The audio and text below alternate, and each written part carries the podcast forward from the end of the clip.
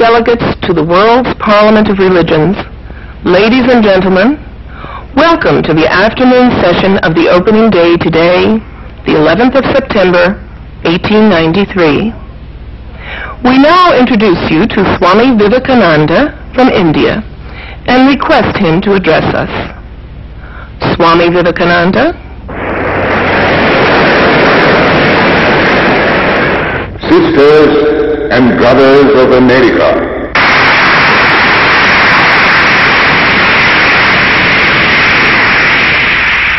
It fills my heart with joy unspeakable to rise in response to the warm and cordial welcome which you have given us.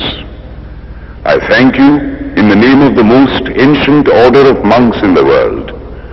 I thank you in the name of the mother of religions. And I thank you in the name of the millions and millions of Hindu people of all classes and sects. My thanks also to some of the speakers on this platform who, referring to the delegates from the Orient, have told you that these men from far-off nations may well claim the honor of bearing to different lands the idea of toleration. I am proud to belong to a religion which has taught the world both tolerance and universal acceptance. We believe not only in universal toleration, but we accept all religions as true. I am proud to belong to a nation which has sheltered the persecuted and the refugees of all religions and all nations of the earth.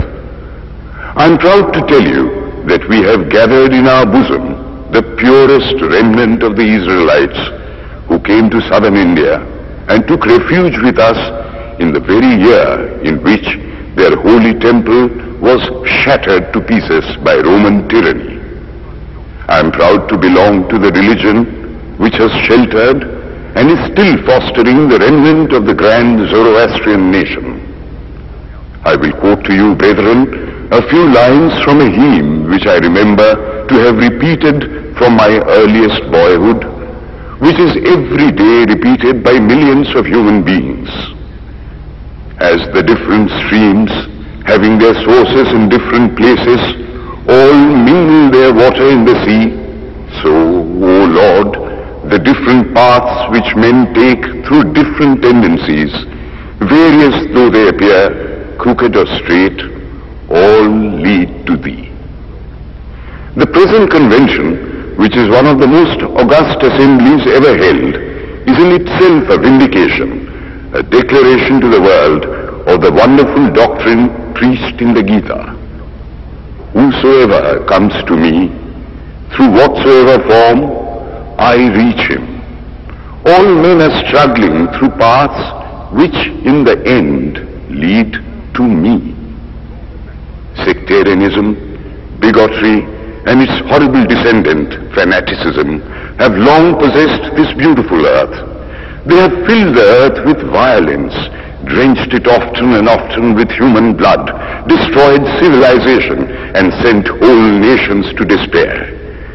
Had it not been for these horrible demons, human society would be far more advanced than it is now.